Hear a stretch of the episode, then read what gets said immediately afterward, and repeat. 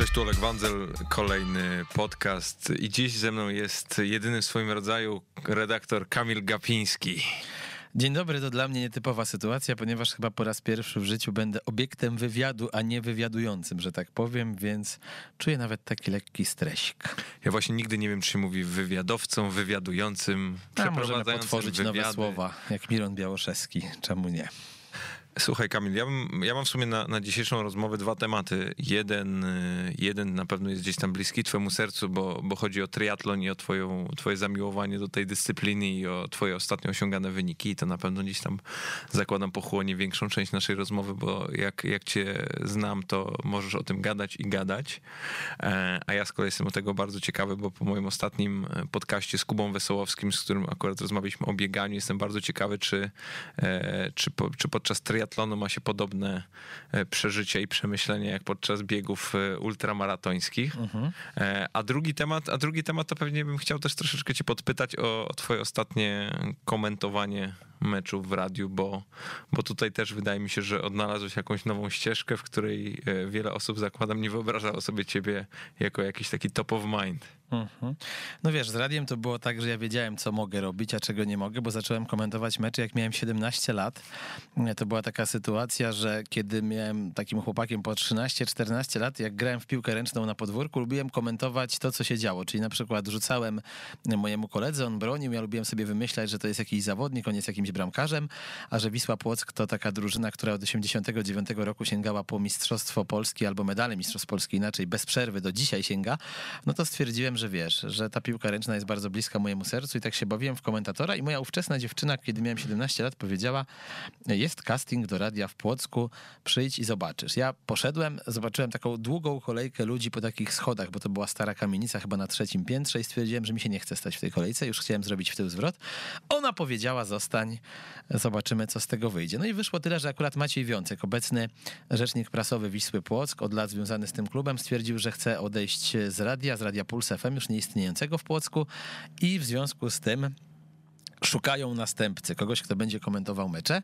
Padło na mnie i nie ukrywam, że byłem zdziwiony, że zostałem wybrany, bo byłem w trzeciej klasie liceum, więc to było dosyć Wcześniej pierwszy mecz, jaki komentowałem, Polska-Japonia w piłce ręcznej w radiu, od razu już oszukałem pierwszego dnia słuchaczy, ponieważ absolutnie nie znałem Japończyków, nie miałem żadnego składu, więc yy, znaczy miałem skład, ale bez numerów. Oni byli na nazwiskach, na koszulkach, więc musiałem wymyślać, kto jest aktualnie przy piłce. Uznałem wtedy, że i tak nikt się nie zorientuje, bo to radio, a po drugie tego meczu nie ma w telewizji, a po trzecie, co to za różnica dla słuchacza, czy przy piłce jest Wakabayashi, czy jest Shimarogamo. Dlatego też yy, trochę sobie z tym wszystkim pożartowałem ale wyszło całkiem spoko i tak już zostałem w Radiu w Płocku, także wiesz, dla mnie to nie była jakaś specjalna niespodzianka, że e, te mecze, które będziemy tutaj robić, będą się cieszyć słuchalnością.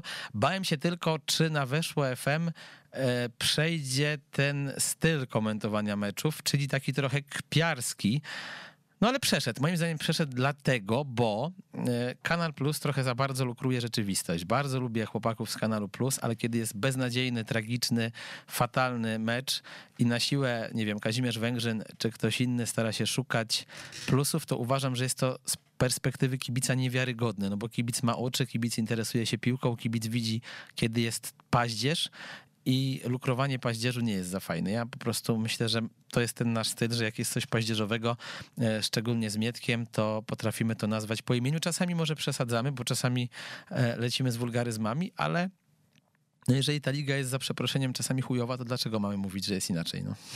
No właśnie mi się też wręcz wydaje, że to taka formuła pewnego przerysowania też już do was gdzieś przylgnęła i już czasem mhm. celowo e, wprowadzać różnego rodzaju zabiegi, takie jak już wspomniałeś. Znaczy to... na przykład nie jest tak, że się przygotowujemy, bo z tego co wiem, to choćby Tomasz Dzimoch e, ale szukał. nie przygotowałbyś się do czegoś takiego. No nie, ale wiesz, niektórzy szukają jakichś kwiecistych porównań. Ponoć Dzimoch kiedyś wymyślił coś w stylu, że ten pióropusz wokół oczu Adama Małysza, bo tam wiesz, miał takie zmarszczki, Adam Małysz i to nazwał to pióropuszem, jakimś tam zmarszczek.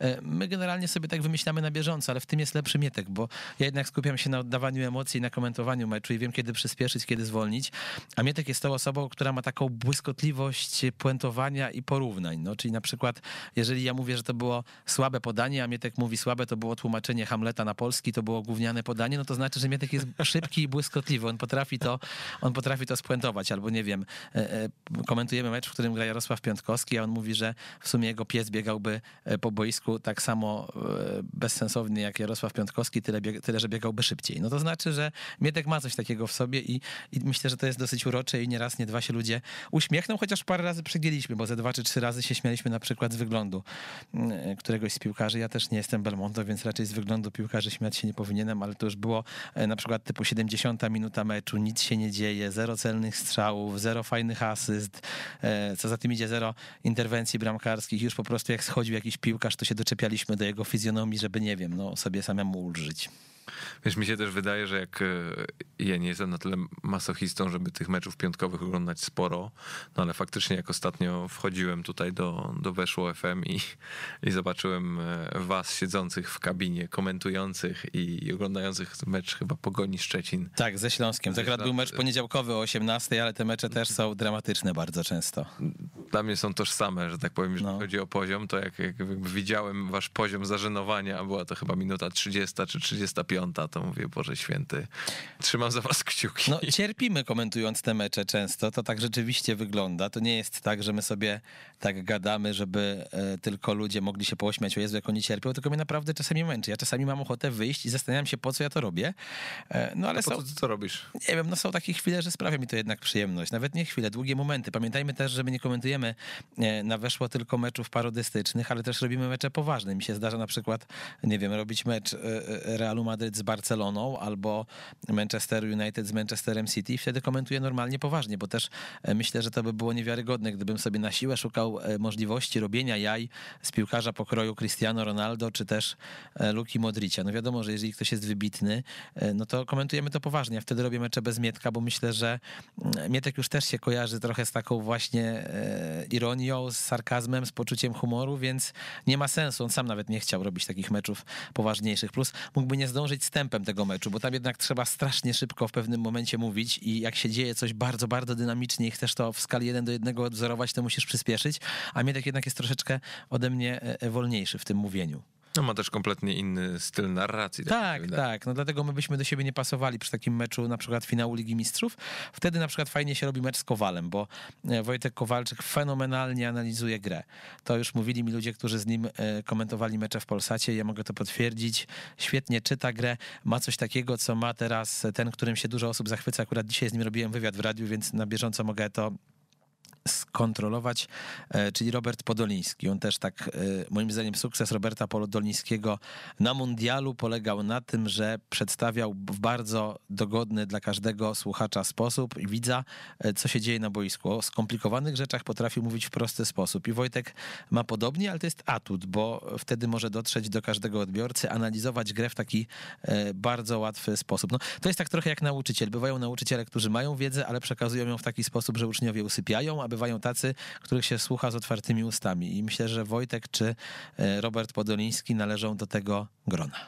Mi się też wydaje, że w przypadku akurat e, Roberta Podolińskiego, no jego największą siłą jest to, że on też e, wie do kogo mówi i przez co nie sili się na specjalnie tutaj upiększanie czy swojego języka, czy pokazywanie, że potrafi używać bardzo skomplikowanych sformułowań. Tak, czy, podanie czy, jakieś wiesz, tam diagonalne. Natomiast... Wiesz, no bo finalnie pamiętaj, że w tym przypadku mówimy o, o widzu telewizji polskiej, a my mówimy to przez przykład jakby Warszawy, wykształcenia wyższego, czy tam e, pracy, w, pracy ze słowem szeroko pojętym i to niekoniecznie muszą być dla nas jakieś tam oczywiste rzeczy. Nie, no wiadomo, że on musi komentować trochę inaczej niż e, komentator kanalu Plus, który mówi powiedzmy do grona ludzi specjalnie włączających mecz ligowy Śląska Wrocław z Lechią Gdańsk. Ale e, chciałem powiedzieć, że na przykład ja się nie zgadzam z trenerem Robertem Podolińskim, bo mieliśmy taką rozmowę, w której on usprawiedliwiał jakby poziom polskich piłkarzy tym, że nie ma gdzie ich szkolić, że nie ma boisk, że są problemy i tak dalej. No ty o tym pewnie też wiesz, bo sam przeszedłeś całą tę ścieżkę od juniora do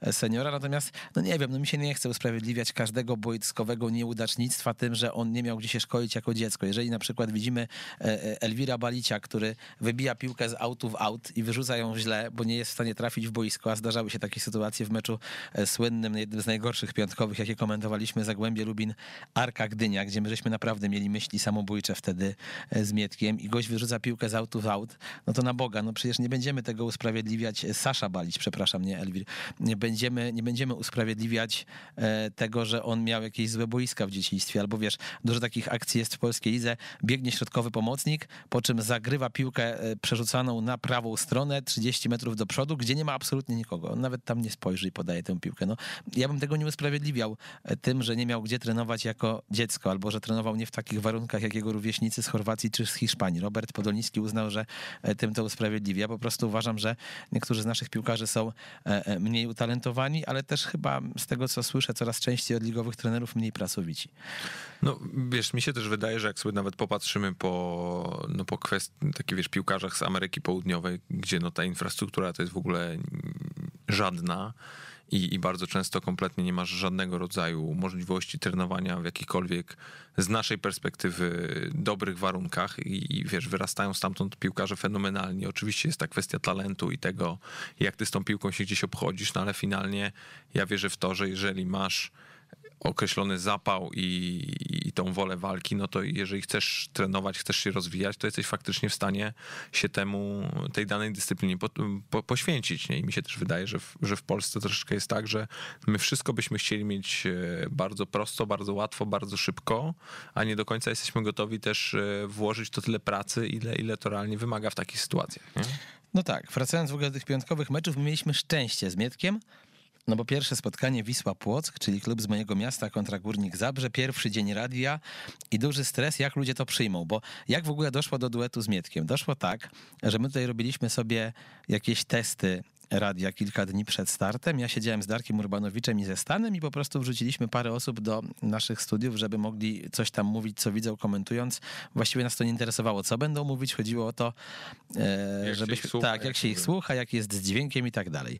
I Mietek nagle zaczął komentować siatkówkę kobiecą w taki sposób, że tu się wszyscy poskładali. Ale poskładali się. Ludzie nie byli w stanie mówić. Po prostu płakaliśmy, ryczeliśmy ze śmiechu i mi się nagle zapaliła lampka. Kurde, skoro gość e, ma taki luz mówienia, występuje występuje na YouTubie, ma miliony odsłon, ludzie go znają, ludzie go lubią, wszystko jest fajnie, zna się na tej piłce, bo wszyscy mi mówili, że on się bardzo dobrze zna na lidze i że ogląda prawie wszystkie mecze no to czemu by go nie spróbować jako eksperta, tak? Dla jakiegoś urozmaicenia e, relacji. Nie tylko, że jeden gościu w stylu S13 komentuje mecz, tylko, że będzie ten drugi. I zrobiliśmy, pamiętam chyba nawet, bo to był mecz Wisła Płock Górnik Zabrze rozgrywany w rundzie wiosennej, a my sobie zrobiliśmy właśnie na sucho mecz Górnik Zabrze Wisła Płock rozgrywany w rundzie jesiennej. Wyszło dobrze, tak dosyć sarkastycznie. No i pamiętam, że e, zaczęliśmy ten mecz komentować. Ja w ogóle wyłączyłem Twittera i po 31 minutach myślę sobie zjedzą nas, kompletnie nas zjedzą, ludzie nie kupią tego formatu, bo to był debiut Tomasa Dane, więc on popełnił dwa dramatyczne błędy, pomylił się straszliwie wtedy e, przy tych bramkach dla Górnika, więc myśmy go obśmiali totalnie, nie zostawiliśmy na nim suchej nitki, no i generalnie robiliśmy sobie tam długimi momentami z tych piłkarzy jaja. Ja byłem przekonany w przerwie meczu, że jesteśmy zjedzeni przez Twittera i tylko, nie wiem, czy do Samuela, czy do któregoś z chłopaków wrzuciłem i jak ale oni mówią, nie, no w ogóle fenomenalnie, macie super odbiór, ludzie się śmieją, mówią, że to jest świetne. I mi tak uff, odetchnąłem trochę, bo ja się jakby nie bałem tego, że od strony komentatorskiej sobie poradzimy, bo wiem, ile potrafię mówić, jak potrafię mówić i tak dalej. I nie boję się radia, natomiast bałem się, że ta konwencja e, do końca się nie przyjmie, a okazało się, że właśnie ta konwencja dla wielu ludzi jest czymś, czego brakowało na polskim rynku przy komentarzu polskiej ligi. Także to było fajne, no i to był chyba jeden z najlepszych piątków, bo Przypomnę, że Wisła ten mecz wygrała 4-2, więc padło 6 goli w piątkowym meczu o 18. Nie wiem, czy to się potem jeszcze zdarzyło w polskiej lidze. Może być tak, że nie. Potem było to, e, następstwem tego była pasa niesamowitych meczów po 0-0 bądź po 1-1. No mówię, ten mecz... Pięciu czy sześciu następujących. Tak, no ten mecz Arki Gdynia z Zagłębiem Lubin ja zapamiętam do końca życia. To 23 e, luty, godzina 18, 3032 widzów. Teraz się posiłkuje 90 e, ale ludzie, którzy w nim wystąpili na pewno przejdą do historii światowej piłki. Tam no, nie działo się nic. Był to naprawdę absolutny wyrób meczopodobny. Ten baliś wyrzucające piłki z aut, y, dwa razy chyba wyrzucił tę piłkę z autu w aut. Myśmy się poskładali ze śmiechu. My nawet zaczęliśmy sobie robić takie jaja. Pamiętam, że jak Matuszczyk, niespełniona nadzieja Franciszka Smudy, y, zagrywa na 90 piłek, 88 szerokość boiska albo do tyłu i raz podał do przodu, to ja po prostu zacząłem tak komentować, jakby strzelił gola. Wpadłem w totalny szał i, i w jakąś taką ekstazę i to też ludzie kupili. No bo e, jakby bardzo mi się podoba ta interakcja ze słuchaczami weszło, że oni rozumieją tę szyderę, wiedzą, że kiedy trzeba, to komentujemy mecze poważnie, kiedy nie, to sobie robimy jaja i też potrafią odpowiedzieć. Ja pamiętam, że jak robiłem mecz Legii teraz w eliminacjach do Ligi Mistrzów i było naprawdę cienko i ten mecz się bardzo źle oglądało i w 60 minucie zacząłem myśleć i mówić na głos, co może być ciekawszego od tego meczu. Na przykład to, w jaki sposób gotujecie jajka. Nie wiem, przyszło, bo miałem ochotę na jajecznicę i nagle dostałem pod hashtagiem weszło FM ze 30 czy 40 różnych przepisów od ludzi na to, jak najbardziej lubią robić jajka. No przecież to jest mega fajne. No czujesz, że masz kontakt z tymi ludźmi, że oni w jakiś sposób tym radiem żyją i że też wchodzą w tą konwencję, że potrafią ją zrozumieć. To mi się bardzo podobało. A zresztą chyba tu też widać na meczach KTS-u, bo Przecież choćby w tym spotkaniu wygranym w Pucharze Polski pokarnych byli ludzie, którzy przyjechali po 100, po 200 kilometrów, żeby ten mecz obejrzeć. No to jest niesamowite, jakby na to popatrzeć. Na mecz drużyny, która za chwilę wystartuje w B-klasie, e, która nie ma tak naprawdę e, żadnych poważnych piłkarzy w swoim składzie, ma kilku celebrytów, jak... No, nie, nie, nie tego no nie, no wiesz, jest, jest pewnym wymysłem, tak? No tak, nie, no to jest oryginalne, ale wiesz, fajne jest to, że tak się taka ta relacja, taka ta społeczność weszlarska utworzyła, że są właśnie ludzie, którzy w radiu komentują na bieżąco pod hashtagiem, że można z nimi wchodzić w interakcję. Ja myślę, że to też ubarwia te mecze, szczególnie te nudne mecze. E, faktycznie my też z Mietkiem tak sobie wymyśliliśmy, że wymyślamy jakiś hashtag w trakcie meczu, e, na przykład grid znika z boiska albo coś, jak ten grid słynny w ogóle uciekał od piłki. No i ludzie, wiesz, zaczynają też w to wchodzić i wymyślać jakieś najfajniejsze żarty związane z griciem. To jest, to jest bardzo fajne, no. A, a w ogóle ty lubisz słuchać komentarza w radiu? Lubię. Lubię słuchać komentarza w radiu, bo jest taka fajna plastyka słowa. No, w telewizji e, wygląda to trochę inaczej, chociaż też mam swoich ulubionych e, komentatorów, ale komentarz radiowy jest spoko. Na przykład jak byłem na obozie triatlonowym w Kalpę w kwietniu i nie mogłem ostatniej kolejki sezonu zasadniczego Ekstraklasy oglądać, e, no to sobie słuchałem takiej multiligi, gdzie był Adam Kotleszka, gdzie był Sebastian Wach, gdzie był Kamil Kania, gdzie był Adrian Nowak i naprawdę fajna dynamika, dobrze się tego, dobrze się tego słuchało. Mamy też, może to jest tego kwestia, że zdolnych gości. Ja naprawdę jestem pod wrażeniem tego, jakich ludzi nam się udało zatrudnić, bo Adam Kotleszka myślę, że w ogóle ostatnio robi dużą karierę, bo przedbił się w TVP, świetnie sobie radził jako ekspert, jest bardzo kompetentny, oczytany, ma dobry głos, fajną dykcję, dobrze się wypowiada. E, radzi sobie też w Eurosporcie i w Sportklubie, w którym zresztą razem pracujemy. E, Sebastian Wach czy też Adrian Nowak myślę, że też naprawdę wyglądają dobrze, szczególnie Adrian, który e, tak naprawdę uczy się tego komentarza, bo on wcześniej nie miał zbyt wiele wspólnego z mikrofonem. Sebastian pracował w jakimś radiu internetowym, Kamil Kania też i Uważam, że Kamil Kania jest fenomenalny, naprawdę. To e, z tego sposobu mówienia głosu, to już parę osób mu powiedziało, że przypomina Tomasza Smokowskiego i ja sobie też tak to właśnie wizualizuję, kiedy słyszę Kamila, czasami mam wrażenie, że mówi do mnie e, Tomek Smokowski. Fajni są ci chłopcy, no, więc, więc dobrze, się tego, dobrze się tego słucha. Kiedy trzeba są dynamiczni, kiedy trzeba nie, bo to też nie o to chodzi, żeby każdą akcję komentować w taki sposób, prawda, bo to słuchacz dostałby zawału serca. Na początku radia Krzysiek tak myślał, że będziemy w takim hiszpańskim stylu robić radio i na takim diapazonie diapazonie przez 90 minut mm, mecz komentować, ale moim zdaniem takie krzyczenie przez cały czas jest też trochę męczące dla słuchacza. No nie wiem, siedzisz sobie gdzieś na łące, chillujesz, pijesz piwko, nie możesz oglądać meczu, słuchasz go w radiu i gość się drze cały czas, no. To jak już naprawdę będzie powód, żeby się wydrzeć, to on już się nie wydrze, bo już nie będzie miał z czego. Poza tym to, umówmy się też dla komentatora, jest e, strasznie męczące, no bo samo gadanie w ogóle przez 50 minut, jak komentujesz mecz w radiu, jest ciężkie fizycznie. To mówię dla osoby, która ma dobrą kondycję i tak taką ponadprzeciętną. Ja jestem zmęczony po takiej połowie, no bo nakrzyczysz się, nawrzeszczysz, nakomentujesz, tak naprawdę nie schodzisz z anteny, nie robisz przerwy. To nie jest komentarz telewizyjny, gdzie możesz grać pauzą, tak? I gdzie czasami na przykład, nie wiem, możesz i 30 czy 40 sekund się nie odzywać.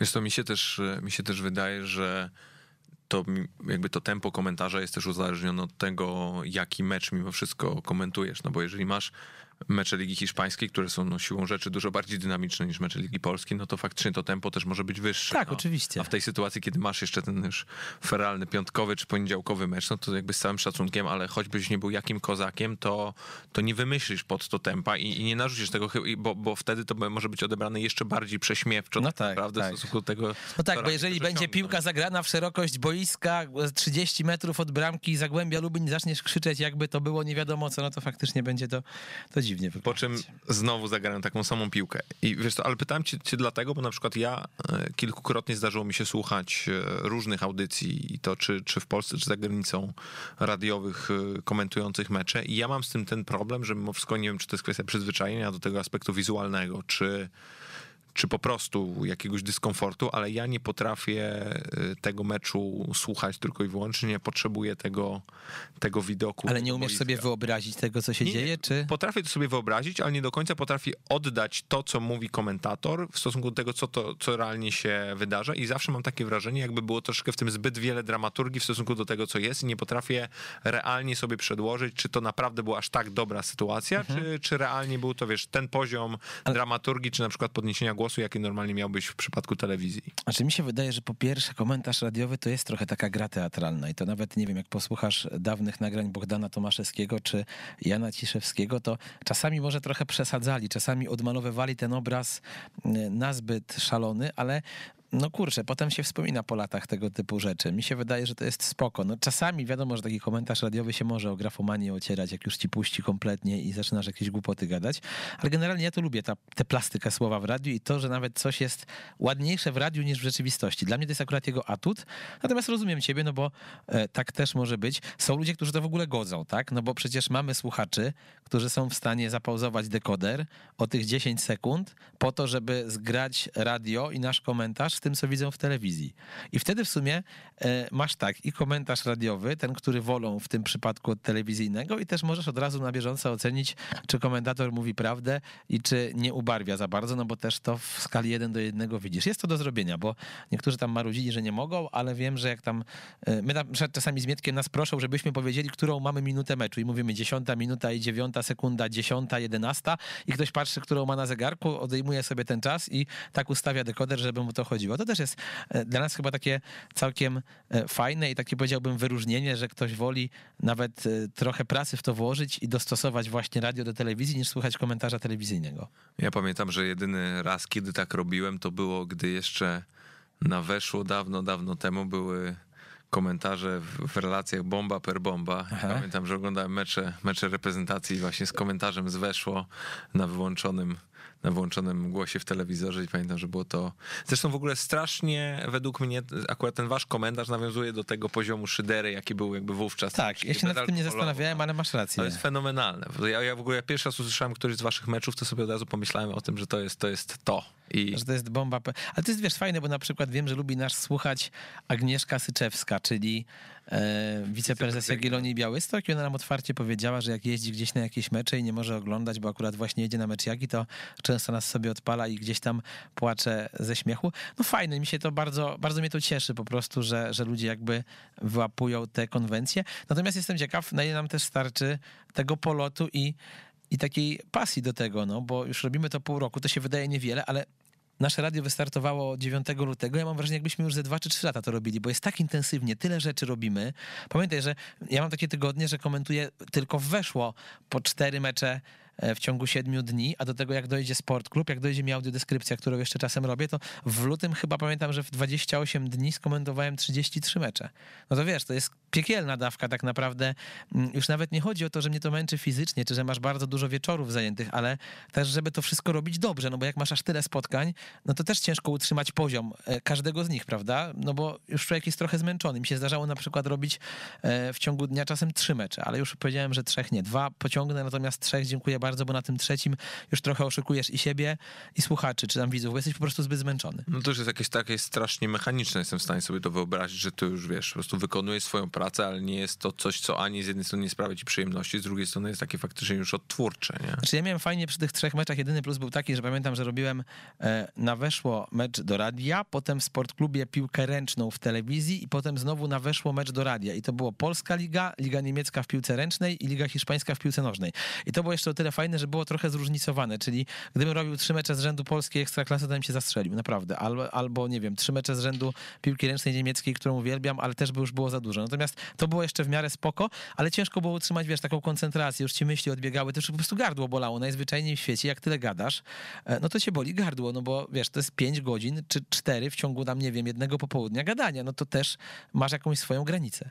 A ty uważasz, bo bazując na tym, co mówisz a propos właśnie mieszania czy mediów, czy, czy dyscyplin, uważasz, że dobry komentator to jest taki, który ma swoją określoną niszę czy specjalizację i w niej jest topowy i tylko to komentuje, czy powinien raczej potrafić skomentować różnego rodzaju dyscypliny, mecze, czy, czy też sporty? Wiesz co, ja się nauczyłem komentować kilka sportów, ale też byłem szczery. To znaczy, kiedy w audiodeskrypcji potrzebowano kogoś do siatkówki, ja powiedziałem, że ja się na siatkówce po prostu za bardzo nie znam, bo okej, okay, oglądałem tak jak wszyscy Mistrzostwa Świata w 2014 roku, e, oglądałem też przez wiele lat Ligę Światową, to pokolenie Murków, nie wiem, Papkę i tak dalej znałem, ale nie jestem znawcą siatkówki, nie wiem, czy to podwójna krótka, bo nie wiedziałem i tak dalej. Ale z drugiej strony pamiętaj, że jak na przykład robisz audiodeskrypcję, e, to masz mówić widzowi, który jest niewidomy, to, co ty teraz widzisz. Czyli nie musisz się silić na jakąś fachową, straszliwą analizę e, od strony taktycznej tego. Masz opowiadać, co się dzieje, starać się oddać te emocje. I tutaj możesz trochę mniej się jakby znać na danym sporcie i się w to wdrożyć. Tak mi się wydaje, bo gdybyś na przykład mi powiedział, czy skomentowałbym mecz nie wiem, Empoli Genoa w radiu jutro, to bym, albo nawet dzisiaj za dwie godziny, powiedziałbym ci, że w radiu tak. Natomiast w telewizji nie, ponieważ byłbym nieprzygotowany od strony merytorycznej, bo nie znałbym zbyt wielu ciekawostek o tych drużynach, nie wiem, nie znałbym roszad w kadrze i tak dalej. W radiu widzę tylko dwa, dwie drużyny, dwa składy i mówię o tym, co się dzieje w tym momencie. Nie bawię się w jakieś analizy, nie opowiadam o historii Genoi ani Empoli. Bo tam też nie ma za bardzo na to czasu. Tak, nie? nie ma na to czasu, bo wychodzimy z założenia, że słuchacza radiowego interesuje to, co jest tu i teraz, a nie historia historia tych klubów.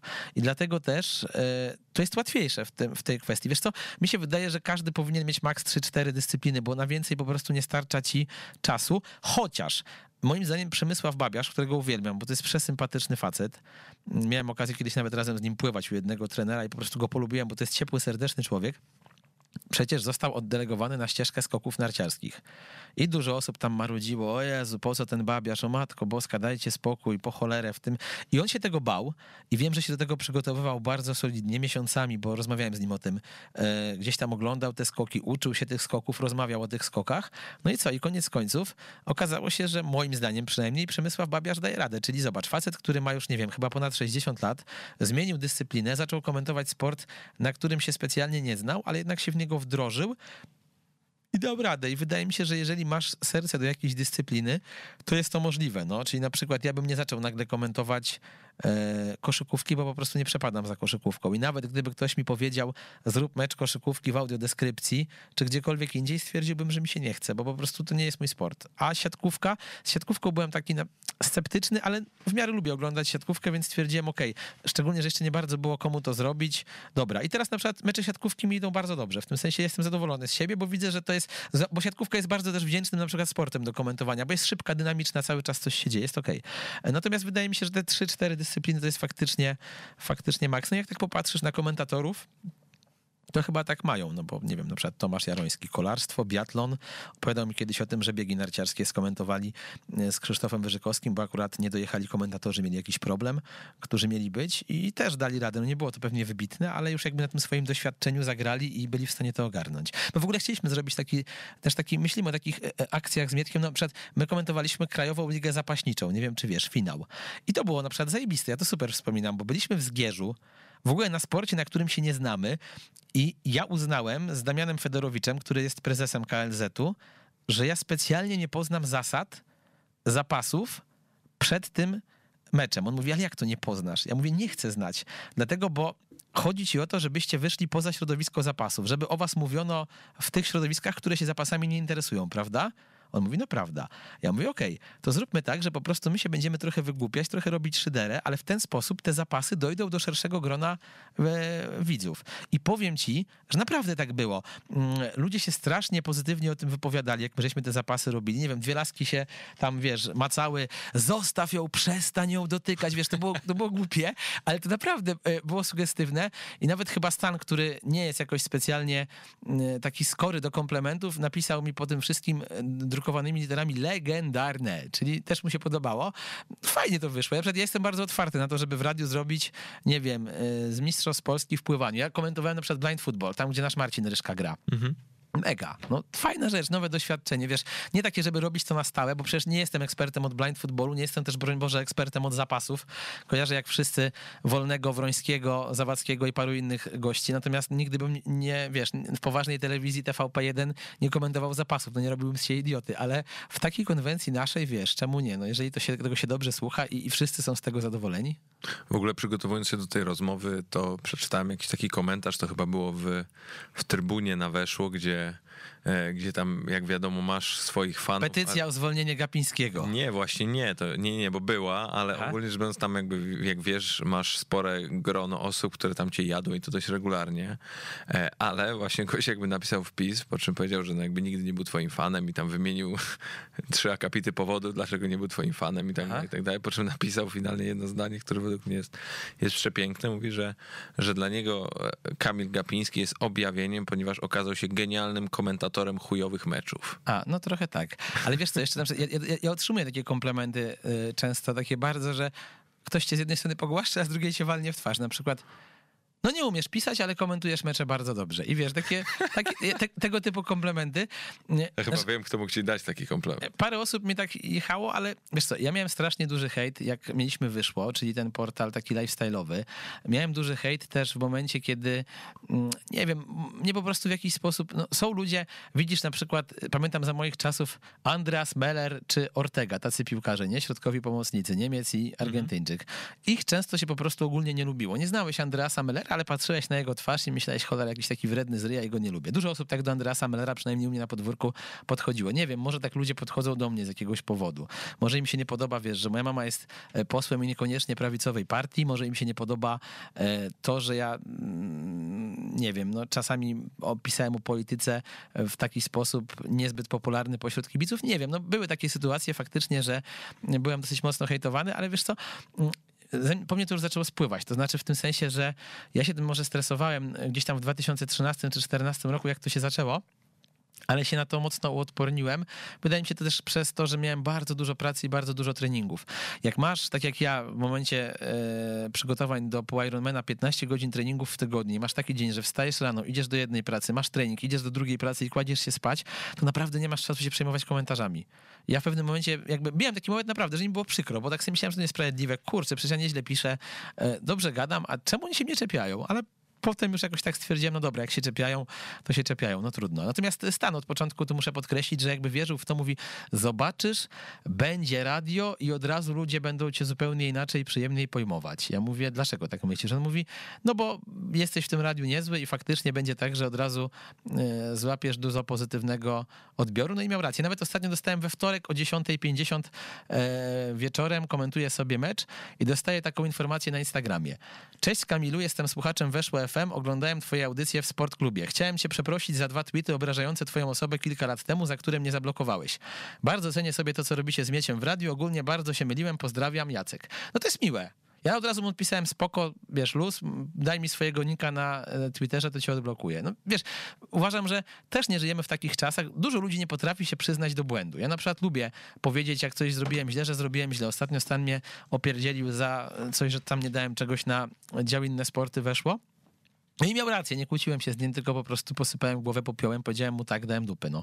Powinienem był to zrobić lepiej, ale się skupiłem na radiu, nie wiem, zapomniałem o tym, że takie dwa teksty powinny wlecieć odnośnie nam jednego sportu, mój błąd. I tak samo tutaj, no wiesz, ja to bardzo szanuję, że taki gość napisał, przecież nikt go do tego nie zmusił, nikt mu nie kazał, a jednak facet, nie wiem, o 11 wieczorem, e, przed 11 uznał, że napisze do tego Gapińskiego. No bardzo to miłe by było tak naprawdę, mi się zrobiło przyjemnie. Wiesz, każdy ma jakieś swoje momenty refleksji takich, takich sytuacjach. Właśnie nie wiem, czy każdy, cholera, bo jak patrzę na niektórych kibiców, to mam takie wrażenie, że dużo jest takich ludzi, którzy żyją z tego, że tylko się czepiają innych i gdzieś tam, wiesz, a to Ćwiąkała wygląda jak trzynastolatek, a to Gapiński ma odstające uszy, a to Stan ma zakola, wiesz, zawsze tam się... W ogóle dla mnie też te czepianie wyglądu się to jest mimo wszystko generalnie słabe, no, w tym sensie, że wiesz, no, y, y, no zawsze może się do kogoś dopieprzyć o coś, no. Mi się też wydaje, że jak ktoś już się czepia wyglądu, to znaczy, że za bardzo nie ma innych argumentów, No nie ma. przyczepić i to jest, wiesz, to jest chyba naj, najgorsze w tym wszystkim. Ja, wiesz, ja, ja się zastanawiam ogólnie tak z perspektywy, wiesz, analizy hejterów, jeżeli można w ogóle tak powiedzieć, to, wiesz, jacy to są, kim są ci ludzie, nie? Bo ja nie potrafię sobie wyobrazić człowieka, który faktycznie żywi się ty, tą nienawiścią, żywi się tym po prostu całym negatywnym jakimś, jakąś historią wokół tego, co robi, co mówi, bądź, wiesz, karmi się tym, że komuś dopierdoli. Ja tego kompletnie nie potrafię zrozumieć. Wiesz co, mi się Jak wydaje- smutnym i jakby zniszczonym człowiekiem musisz być, żeby mieć takie, takie rzeczy. Ja nigdy tego specjalnie nie analizowałem, no ale wyobrażam sobie, że pewnie wychowałeś się we w miarę szczęśliwym domu, ja również, miałeś kochających rodziców, ja również i może po prostu nie masz takiej potrzeby, żeby gdzieś tam komuś dojebać, bo jesteś w sumie szczęśliwym człowiekiem w życiu i ja też tak się czuję i też nie mam takiej potrzeby. Czasem oczywiście wstaję lewą nogą z łóżka i gdzieś tam, nie wiem, jak słyszę e, wywiad z Tomaszem Cywką, czy wiesz, z innym piłkarzem, który mówi, że daliśmy z siebie wszystko i nie wiem, dlaczego mi ten mecz nie wyszedł, to mnie trafia szlak i wtedy daję upust jakimś monologiem na antenie radia. Natomiast generalnie nie mam powodów, żeby ludzi e, obrażać, hejtować i gdzieś się z nich wyśmiewać. Nie wiem, wiesz co, czy to jest kwestia tego, że wiesz, komuś dwa miesiące żona nie dała, czy to jest kwestia tego, że zarabia 1500 zł i nie jest w stanie zarabiać więcej i w związku z tym czuje się sfrustrowany, czy to jest po prostu kwestia tego, że mu się nie podoba moja morda i uszy. Mm, Ale ja już przestałem to naprawdę analizować, wiesz? I teraz jakby e, ze startem weszło FM naprawdę fajne jest to, że to się tak zmieniło, że dużo osób właśnie raczej jak już się odzywa, to się odzywa e, pozytywnie, a nie odzywa się negatywnie. Natomiast jestem ciekaw, co o nas myślą koledzy po fachu, bo e, mam takie wrażenie, że ci, którzy komentują mecze w telewizjach, to ciągle, nie będę mówił w których telewizjach, ale mam takie wrażenie, że ciągle myślą sobie, a barany, oni takie głupoty gadają, to nie są poważni komentatorzy. Już tak mi nawet doszła jedna opinia z jednej telewizji, że Ech, oni nie potrafią komentować meczów, my to komentujemy, a cała reszta to nie bardzo. Nie będę mówił z której, ale tak mnie doszło i tak sobie pomyślałem, cholera, no. Nie wiem, no. Ja, ja wiesz, nie, nie mam, ja mam ja też jestem za stary, bo ja nie mam, bo dużo jest komentatorów młodych, tak, którzy mają 20, 23, 24 lat. Ja mam 35 lat w tym roku kończę, więc mi na przykład nie odbije nagle takie coś, że wezmę i pomyślę, że jestem najlepszym komentatorem w Polsce radiowym albo telewizyjnym, albo że w ogóle jakbym zasiadł przed mikrofon w TVP, to bym wszystkim pokazał, co to znaczy komentarz. Absolutnie nie. Dużo pokory i dużo spokoju, ale mam wrażenie, że tak nie brakuje paru takich misiów w tym środowisku, którzy myślą, że są absolutnie najlepsi, niezastąpieni i przed mikrofonem to w ogóle tylko oni, a cała reszta to wypierdzielać. No wiesz, to na pewno ten projekt cały e, weszło FM w takim rozumieniu jakby ma jakąś z automatu, czy tam miał jakiś rodzaj mm, może nie powiem, że groteski w sobie, no ale nie miał być stricte super poważny i taki bardzo pompatyczny w tym wszystkim. A mi się też wydaje, że my jesteśmy jak w Polsce przyzwyczajeni do takiego komentarza bardzo wzniosłego, który jest poważny i, i taki faktycznie, wiesz, opowiadający o tym, co jest, co się dzieje w taki bardzo merytoryczny. Ale w związku z tym dużo osobom, wielu osobom się wydaje, że jak mówisz niepoważnie, to jesteś gorszym komentatorem. A mi się O właśnie, ale do tego, do tego zmierzałem. To jest do, dokładnie to, że, że to wcale nie musi znaczyć o tym, że jesteś gorszy, bo to tak jak wiesz, jesteś aktorem, to możesz być poważny, a możesz być zabawny. A wiesz, a nie brakuje opinii. nie? Tak, ale też nie brakuje, wiesz, opinii, że dużo trudniej jest zrobić lekką komedię, i ja się z tym zgadzam, taką lekką, dowcipną, zabawną komedię, niż poważny film. Wiesz, nie wiem, obyczajowy. I teraz pytanie, e, wiesz, czy błyskotliwszy jest komentator, który drze łacha, ale robi w to w sposób intelektualny i taki, wiesz, e, ironiczny i dowcipny, czy taki, który mówi bardzo cały czas poważnie? Bo to jest też problem, moim zdaniem, między innymi polskiego Twittera, to parę osób na to zwracało uwagę, że wszyscy mają strasznie spięte tyłki. Każdy, wiesz, jest paru takich dziennikarzy, którzy mam wrażenie, że próbują być tak fachowi, tak szczegółowi, tak analityczni, że on najchętniej to by napisał, że wstaje rano, je śniadanie, ogląda 6 godzin mecze Ligi Włoskiej, potem 6 godzin Ligi Niemieckiej, potem 6 godzin Ligi Angielskiej i idzie spać, bo on tylko tymi meczami żyje i cały świat musi wiedzieć, jak on bardzo jest zaangażowany w tą piłkę nożną. Boże święty, Matko Boska, to jest całe jego życie. Ja na przykład ja nie ukrywam, że nie jestem zaangażowany, w tym sensie, że lubię obejrzeć obejrzeć mecz czy dwa, ale nie siedziałbym nigdy od piątku od 18 do niedzieli do 23 i nie oglądał meczów ciągiem, a znam takich, którzy albo tak robią, albo tak mówią, że robią. I teraz pytanie, czy ja jestem gorszym od nich komentatorem, bo jestem w to mniej zaangażowany sercem? Nie wydaje mi się, po prostu mam czas na swoje pasje i na swoje życie. I dobrze mi jest na przykład z tym, że jak pojechałem teraz do Szklarskiej Poręby na tydzień, na taki mini obóz triatlonowy, to nie oglądałem meczów. Znaczy oglądałem e, w polskich drużyn w pucharach, w sensie e, te rewanże i obejrzałem Atletico Real. Ale nie było czegoś takiego, że wiesz, że musiałem obejrzeć kolejkę ligową. Nie tak mi powiedział, bo nie jest totalnym freakiem, że nawet jak był e, chyba wełku na wakacjach przez parę dni, to musiał odpalić kolejkę i obejrzeć. Ja wiesz co, szczerze wolałem sobie posiedzieć ze znajomymi na piwku w Szklarskiej Porębie po dniu treningowym, zjeść pizzę i pogadać, no.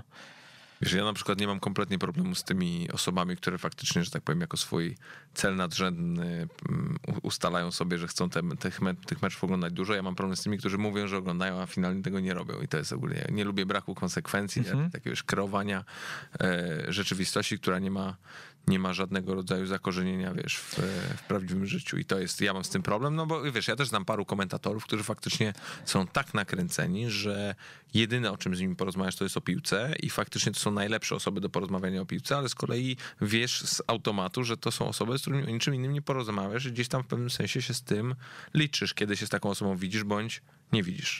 No tak, dlatego też, bo tak, żeby... A to też, wiesz, hipersubiektywne to, wiesz. Tak, ale wiesz, żeby to nie było też tak, że ja nabijam się z tych, którzy są pasjonatami. Nie nabijam się, natomiast czasami mam wrażenie, wiesz, jeżeli komuś pomagasz e, charytatywnie na jakiejś aukcji, to nie musisz od razu o tym tweetować, pisać na Facebooku i wrzucać zdjęcia na Instagramie, tylko pomagasz. I tak samo tutaj, jeżeli oglądasz te mecze, to oglądasz. Nie musi cały świat wiedzieć, że obejrzałeś 37 meczów e, w ciągu, nie wiem, tygodnia. No, niektórzy mam wrażenie, że za bardzo nad tym pieją, ale zgadzam się z tym, co mówisz, bo mam, ma paru kumpli w środowisku, których bardzo lubię, ale z którymi jak chciałbym wyjść do miasta na kolację, i pogadać nie o sporcie, to do nich po prostu nie dzwonię, bo wiem, że jeżeli wyjdę z nimi na kolację, to będziemy gadać o tym, dlaczego Śląsk Wrocław teraz nie strzela goli, dlaczego nie idzie pogoni Szczecin, dlaczego Wisła Płock przy trenerze mm, Dźwigale ma falstart i tak dalej, i tak dalej, a po prostu wiesz, czasami na kolacji chciałbyś pogadać o czym innym. Inna sprawa, że ja zawsze miałem bardzo dużo takich pasji, wiesz, pozasportowych. No, lubię bardzo czytać książki, jak nie wiedziałem, co zrobić ze sobą po liceum, to poszedłem na rok do e, szkoły aktorskiej Machulskich. Myślałem, może, że będę gdzieś tam w czymś grał. Wiesz, takie rzeczy, e, które mi wypełniają czas, nie są zawsze stricte związane ze sportem. Mam kilku znajomych, którzy się w ogóle sportem nie interesują, którzy może, wiesz, obejrzeli trzy mecze w życiu i to też jest atut czasami, bo po prostu mi się nie chce o tym sporcie gadać i myślę, że to jest też fajne, że możesz od tego sportu odpocząć czasem i, i, i wtedy wrócisz i nawet jak, e, nie wiem, no jak ja komentuję, jak się mnie 30 meczów, czy 33 w tygodniu, w miesiącu, to jak ja bym jeszcze miał w wolnych chwilach oglądać te mecze, to bym zwariował. Mówił mówiłbym sam do siebie prawdopodobnie. No. Te najważniejsze oglądam, ale już no, nie włączyłbym meczu wiesz, e, West Bromwich Albion Middlesbrough na przykład. No nie włączyłbym, nie chciałbym się. No dobra, to powiedz mi w takim razie, w jaki sposób ty łączysz tak naprawdę no super ciężki reżim treningowy związany z przygotowaniem do triatlonów, z, z, tego typu pracą, ponieważ tak jak sam powiedziałeś, ona nie dość, że jest gdzieś wymagająca intelektualnie i czasowo, to również fizycznie, a jak wiadomo, przygotowania do triatlonu są potwornie wymagające. No jest z tego, co widziałem po twoim Instagramie, jesteś świeżo co po życiowym wyniku na, na połówce Ironmana w Gdyni. I, I, mówiłeś, że przygotowujesz się do Ironmana pełnego, co jak wiadomo jest no, horrendalnym już e, dystansem. Jeżeli dobrze pamiętam, to jest e, maraton. 4 km pływania, 180 no rower i na koniec maraton. Wiesz co? E, Logis... Sorry, że no. za dygresję zastanawiam się, można w ogóle zmienić kolejność? Nie można. Okay, no. Ja bym chciał, najlepiej bym wrzucił pływanie w ogóle, ale nie można. E, wiesz co, powiem ci, że moim zdaniem każdy, kto uprawia triatlon już tak mniej więcej od poziomu pół Ironmana do Ironmana, to jest mistrzem świata w logistyce. Naprawdę musi potrafić sobie ułożyć plan tygodnia, bo jak tego nie zrobi, to go po prostu nie ma. Dowodem na to Marcin Konieczny, czyli nasz mistrz świata w age grupie 40, 45, e, przepraszam, 49, najlepszy zawodnik na zawodach w Kona. Co roku tam na Hawajach są Mistrzostwa Świata i Marcin w zeszłym roku wygrał w swojej kategorii wiekowej, czyli gdzieś tak z 10 tysięcy ludzi w jego kategorii wiekowej na te zawody zakwalifikował kwalifikowało się na Hawaje 200 i on z tych 200 okazał się najlepszy, czyli naprawdę jest kozakiem. Ma wyniki mając 45 lat zbliżone do najlepszych zawodniczek pro na świecie. I on, Zawodniczek. Zawodniczek, no nie zawodników, Tak, no bo jednak to już by było niemożliwe, ale facet, który jest 200 dni poza rokiem, bo szkoli, czyli jeździ po całej Polsce i prowadzi szkolenia e, z tego, jak prowadzić firmy i tak dalej. On dopiero musi być zorganizowany, bo ja jeszcze jestem na miejscu, a on na przykład jedzie do Wrocławia i pisze na Facebooku, hej Wrocław, śpię w takim i w takim hotelu, e, między 6 a 8 muszę zrobić dwie godziny biegu, powiedzcie mi, albo wyślijcie najlepiej trasy, gdzie najlepiej mam biec. Albo wiesz, mówi mi, że ma obcykane baseny w całej Polsce, no bo wie, że e, gdy będzie w danym mieście, to będzie miał tylko półtorej godziny, żeby popływać i wie już, gdzie ma podjechać. Często wręcz bierze hotel w takim miejscu, żeby mógł zrobić trening. To jest dopiero logistyka Level Master i to jest gość na wyższym poziomie. Natomiast u mnie to jest tak, że wiesz, przede wszystkim dobra organizacja tygodnia meczowego, czyli powiedzmy, ja już chcę wiedzieć w sobotę, w piątek, jakie będę mecze komentował od poniedziałku do następnej niedzieli. I wtedy, gdy ja to wiem i gdy ja też wiem mniej więcej, jak wygląda moja ramówka w radiu, to jest mi łatwiej, żeby to pogodzić z treningami. Czyli powiedzmy na konkretnym przykładzie, jeżeli w piątek teraz mam poranek w radiu od godziny 7 do 10 i potem od 18 do 20 komentuję e, mecz, to wiem, że na basen mogę pójść mniej więcej koło godziny 12-13. I wiem o tym już nie w czwartek, tylko wiem o tym tydzień wcześniej. I wiem, że mam w piątek basen, bo mi też trener wysyła plan treningowy. To nie jest tak, że ja sobie wstaję rano i myślę, a dzisiaj biegnę 30 kilometrów, tylko pracuję z Filipem Szałowskim z Dabo Sport, wielokrotnym mistrzem Polski, jednym z lepszych trenerów w tym kraju. I to jest tak, że po prostu on mi zawsze w niedzielę, ewentualnie w sobotę wysyła plan na kolejny tydzień. Ja wtedy go jakoś łączę z moją pracą, tak? Czyli wiem, że po prostu danego dnia mogę coś zrobić. No czasami jest tak, że nie wyrabiam się z treningiem. Powiedzmy, nie szukając daleko wczoraj, po skomentowanym meczu o Super Puchar Niemiec, e, musiałem o 22 robić rower. Wiesz, to nie jest fajne, jak musisz robić rower do 24 przez dwie godziny na trenażerze w domu, gdzie jesteś naprawdę zmęczony, ale wiesz, że musisz zrobić ten trening, bo do Ironmana już zostało mało czasu. E, W tym samym czasie mój kolega, który wyjeżdża na trzy miesiące do Ameryki, robił imprezę pożegnalną i uwierz mi, że jak myślałem o tym, że oni tam gdzieś tam nad Wisłą w tym momencie piją i się bawią, a ja jak ten debil. Siedzę w domu na rowerze i popijam wodę i gdzieś tam leci wiatrak i oglądam Netflixa, no to nie byłem zachwycony. Wolałbym pójść z nimi e, i gdzieś tam się pobawić, ale też zdaję sobie sprawę z tego, że to ostatnia prosta przed zawodami i że jeszcze muszę tak trochę dokręcić śrubę, a potem już będzie lepiej. No generalnie wymaga to bardzo, bardzo dobrego organizowania czasu. Mam mało ostatnio takich, wiesz, chwil. Nie mogę sobie na przykład wyjść na imprezę. No, kiedyś więcej imprezowałem, byłem w stanie na przykład, wiesz, w piątek do czwartej rano pociągnąć melarz, no ale jak wiem, że ma, jak wiesz, że masz w sobotę trening typu 3 godziny rower i godzina biegu, no to nie polecisz na 4-godzinny melanż, bo po prostu, jak to powiedział kiedyś Stefan Tuszyński, trener pływania, albo wódka, albo triatlon. To, to tak to wygląda. Tak to... Wow.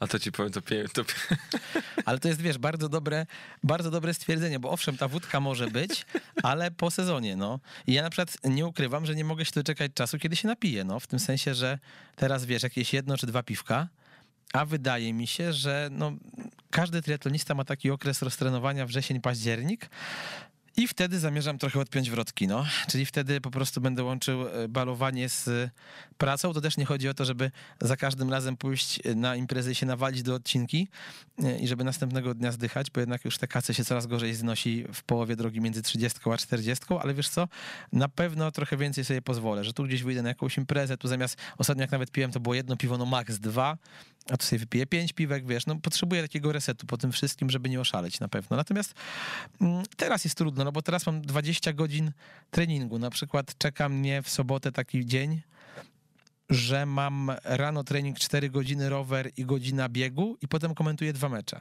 Że mam 3 godziny przerwy i komentuję dwa mecze, więc tak mam to wszystko zaplanowane, żeby się jeszcze z godzinę przespać po tym treningu, taką szybką drzemkę regeneracyjną złapać.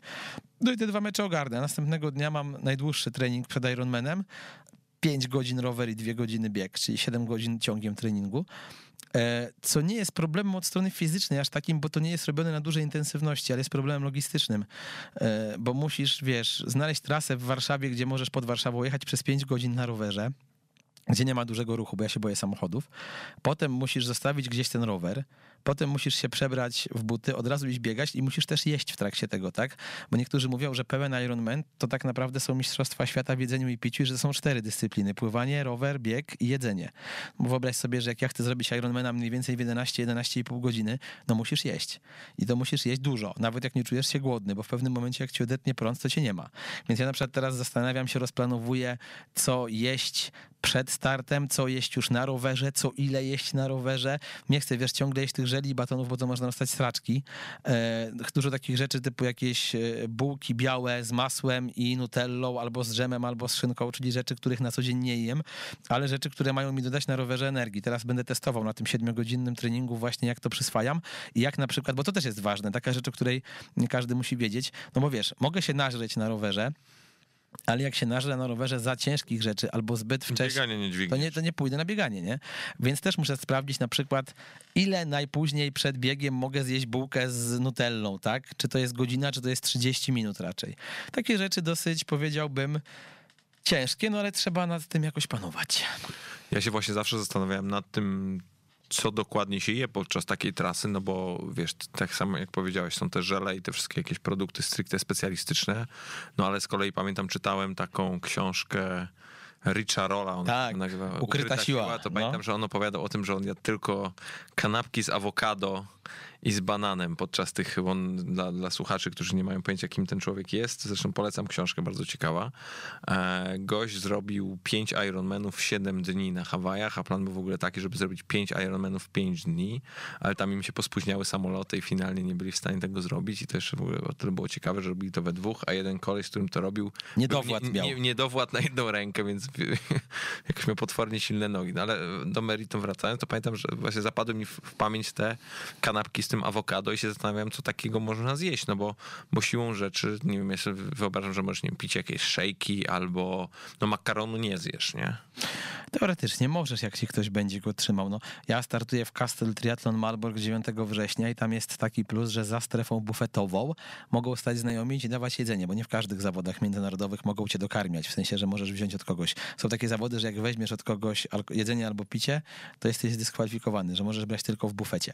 No dobra, i, i teoretycznie tam możesz ten makaron, jeżeli sobie wcześniej przygotujesz, mieć, no więc może to też jest jakiś pomysł. A Rich Roll, no to powiem ci, że to taka skrajność, bo Rich Roll, pamiętajmy, że jest weganinem, tego też państwo nie muszą wiedzieć. Facet, który dochodził do czterdziestki, był grubasem, uwielbiał jeść fast foody i nagle, kiedy wszedł po schodach pewnego pięknego dnia, to mu się zakręciło w głowie i mało nie zemdlał i uznał, że trzeba coś zmienić w swoim życiu, a że wcześniej był pływakiem na poziomie finału Mistrzostw Polski, e, Mistrzostw Tak. Ameryki, tak, e, na jakimś tam dystansie, no to Mistrzostw Polski tym bardziej, nawet pewnie byłby mistrzem Polski. To ten, to, to się wziął za siebie, no i okazało się, że robił bardzo fajne wyniki i też wygląda kapitalnie, bo on jest chyba już teraz koło 50, a cały czas tam 4% pewnie albo 6 Jest niesamowicie tkanki tłuszczowej. No, to te zdrowe jedzenie popłaca. No ja lubię steka, nie ukrywam, albo jakiegoś burgera, więc nie wyobrażam sobie siebie nie jedzącego mięsa tak naprawdę, chociaż dużo osób znam, które nie jedzą. Wiesz, to też mi się wydaje, że to jest straszne, że mimo wszystko jest duża różnica pomiędzy tym, że jak jesteś weganinem w Stanach, czy na jakiś, wiesz... A w Polsce? e, Czy na jakimś Bali, czy gdzieś, a gdzie w Polsce, gdzie po pierwsze przez 8 miesięcy w roku nie masz dostępu do dobrej jakości warzyw i owoców, co jest zajebiście problematyczne z tej perspektywy. E, No poza tym, gdzie jest tak naprawdę przez ileś miesięcy w roku cholernie zimno, nie? Gdzie tak naprawdę wtedy oprócz tego, że nie masz tego żywienia, to jeszcze musisz kompletnie inaczej jeść, a jak wiadomo, no tłuszcze zwierzęce w takich sytuacjach sprawdzają się troszeczkę lepiej, e, więc to też jest kwestia gdzieś tam klimatyczna według mnie, plus no kulturowa i, i, i taka bym powiedział historyczna, no bo Polacy raczej jedzą tłusto. No jedzą tłusto. Teraz się o tym przekonałem w Szklarskiej Porębie. Jak byłem, że cały czas ta kuchnia polska ma się dobrze. Dużo takich, e, wiesz, dań na pół stołu. Jakiś stek, czy jakiś schabowy, jakieś takie tego typu rzeczy lubią sobie faktycznie tak Polacy cały czas, cały czas zjeść. Ale też się zmienia to odżywianie. Jak ja widzę swoich znajomych i tak świadomość tego, e, co jedli 5-10 lat temu, co jedzą teraz, szczególnie sportowcy. Czasem nawet mam wrażenie, że niektórzy sportowcy, amatorzy przesadzają, wiesz, ci właśnie ci triatloniści czy biegacze na dystansach ultra, że że oni są bardziej profesjonalni momentami od profesjonalnych sportowców, których ja znam. I to też nie jest dobre. Dużo bardziej. Tak, ale wiesz co, to trzeba mieć ten moment wyluzowania. Rafał Herman, który ze mną współprowadzi program triatlonowy, czasami e, nie zrobił żadnego e, tak naprawdę resetu po ostatnim sezonie, po starcie na Mistrzostwach Świata na Hawajach. Nie pozwolił sobie w trakcie roztrenowania na pół lampki wina i e, ja mu mówiłem, co ty robisz w ogóle, źle się zachowujesz, bo w końcu organizm ci powie, że potrzebuje luzu.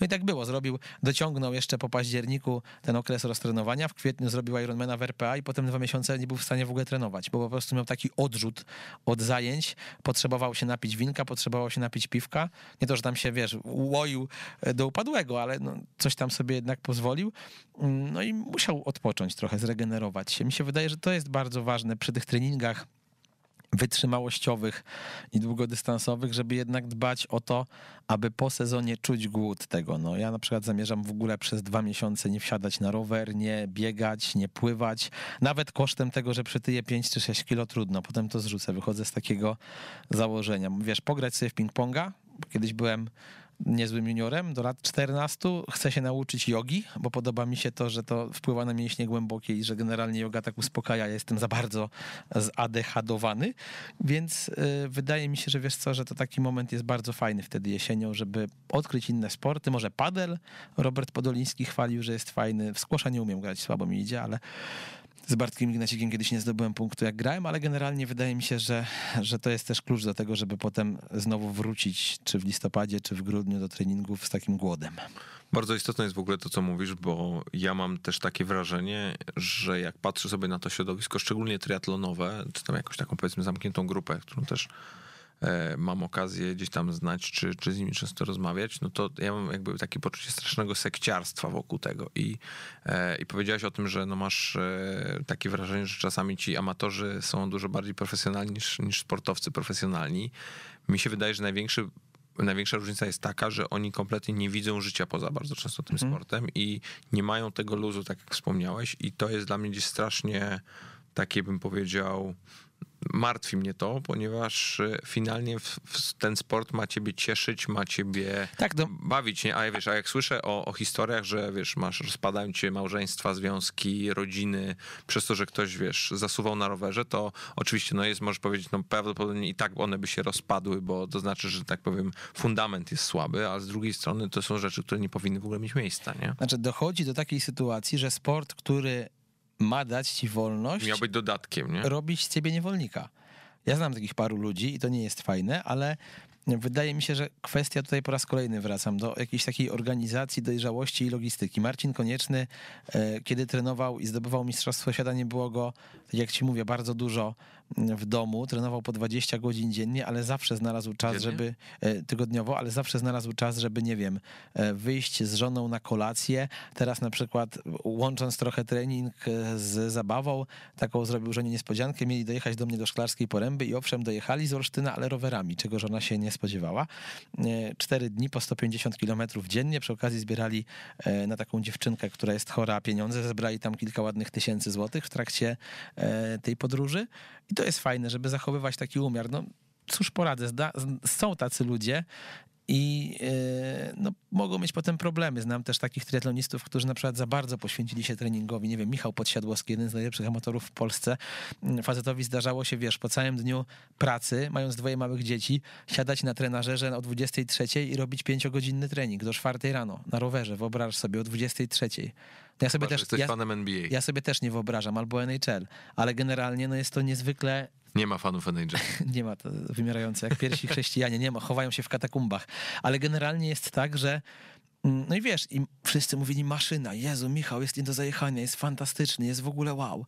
No i co, i w pewnym momencie na pół Ironmanie mu tak odcięło prąd, że taki filmik jest w internecie, jak Michał biegnie zygzakiem i właściwie nie wie, co się dzieje, im dleje przed metą i potem w szpitalu go tam musieli pobudzić. No nie było sytuacji zagrożenia życia, ale odciął prąd tak, że mm, okej, okay, jeszcze potem wystartował na Hawajach, ale teraz zrobił sobie rok odpoczynku. Coś tam trenuje, ale chyba nie startuje z tego, co wiem w zawodach. Nie wiem, jak będzie dalej, bo z nim ostatnio nie rozmawiałem, ale chodzi mi o to, że wiesz, też nie oszukasz organizmu. No. Musisz e, zachowywać w tym wszystkim proporcje, bo fajnie, że uprawiasz jakiś tam sport, fajnie, że triatlon, fajnie, że dużo godzin, ale jak potem nie odpoczniesz, to może rok, może dwa, może trzy organizm to wytrzyma, ale w czwartym powie ci spierdalaj, no i się zbuntuje.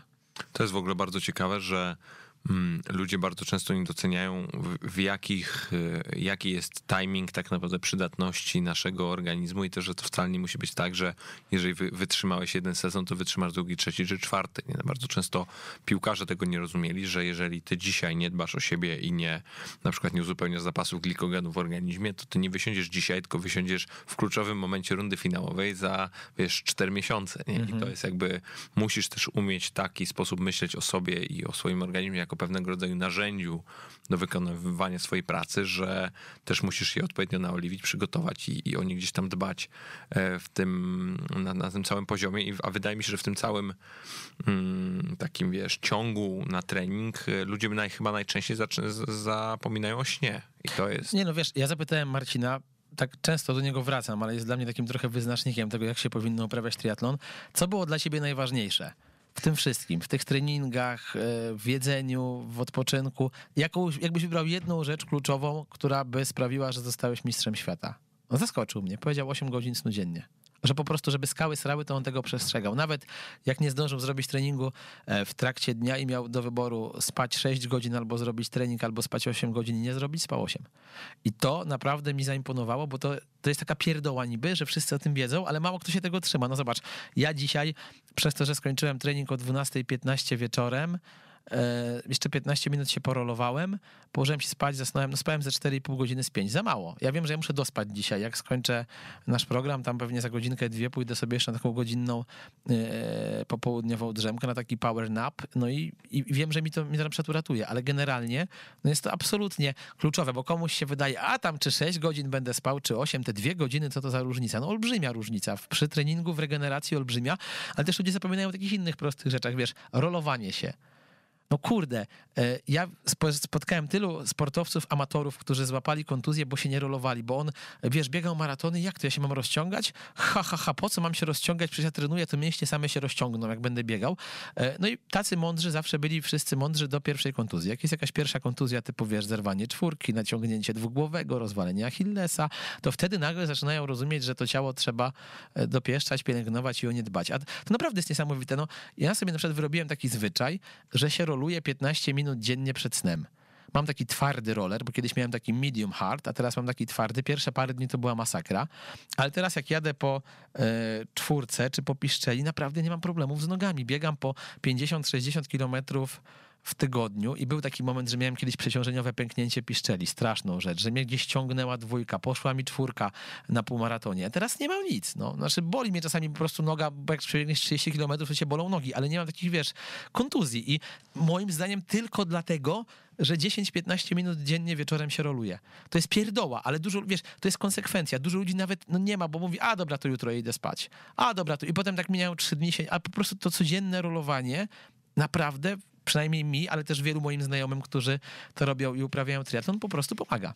E, ja też mam taką rutynę, ja to akurat robię codziennie rano, ale widzę, że to ma sens tylko i wyłącznie wtedy, kiedy robisz to faktycznie regularnie, bo jeżeli zrobisz to, wiesz, raz w tygodniu, to, to faktycznie nie przykłada się to, albo przynajmniej nie widzisz aż takich efektów, a ja no dzisiaj, poprzez to, że też jestem po paru operacjach, kolana i, i, no, tą przeszłość zdrowotną mamy jakąś raczej nadszarpniętą, to w ogóle ja nie wstaję bez tego, bo, potem wiem, że mam, wiesz, cały dzień... W... Ty miałeś zerwane więzadła? Miałem zerwane więzadła, miałem pękniętą łąkotkę i tam jeszcze parę jeszcze innych historii. E, więc z tym bieganiem mój też w ogóle nie jest naj, najprościej, bo, bo to kolano mi się dość mocno przeciąża, ale więc ja w ogóle bez tego nie wstaję z łóżka, nie? W sensie wiem, że potem mam cały dzień psów dupę, bo, bo wszystko mnie boli. Boli, boli mnie biodro, boli mnie kostka, boli mnie kolano, boli mnie plecy, przez to, że ja, wiesz, nie usiądę na tej piłce, nie położę się na tej macie z tymi kurde, kolcami i, i nie zrobię pięciu czy sześciu podstawowych ćwiczeń jakichś, wiesz, czy z jogi, czy... Ale jak tak... zrobisz, jest okej, okay, tak? Tak, tak. I to jest, i to jest wiesz, taka, taki no jakby mój złoty zestaw jakichś ćwiczeń, którego choćby skały srały nie, nie opuszczam. Robię to codziennie, jak jadę gdzieś w podróż służbową czy na wakacje, biorę ze sobą albo małą rolkę, albo, albo tą piłkę taką też twardą. Mhm. I to mi gdzieś tam starcza, żeby te faktycznie podstawowe rzeczy zrobić i, i to jest, wiesz, w ogóle super, bo, bo faktycznie jak e, gdzieś tam już i to jest bardzo taka pułapka, w którą prosto jest wpaść i też taka, taka rzecz, którą wiesz, ty się jakby zaweźmiesz sobie, powiesz, ja z tym bólem mogę pracować, to jest jakby okej okay i, i, to jest spoko, że boli, bo to znaczy, że wiesz, że jak boli, to rośnie, tak? Mhm. E, a, a tu właśnie o to chodzi, że, że jak się nauczysz żyć z tym bólem, to w pewnym momencie nauczysz się z nim żyć. Inaczej, jak zaczniesz akceptować ten ból, to nauczysz się z nim żyć, ale to nigdy nie jest dobre, nie?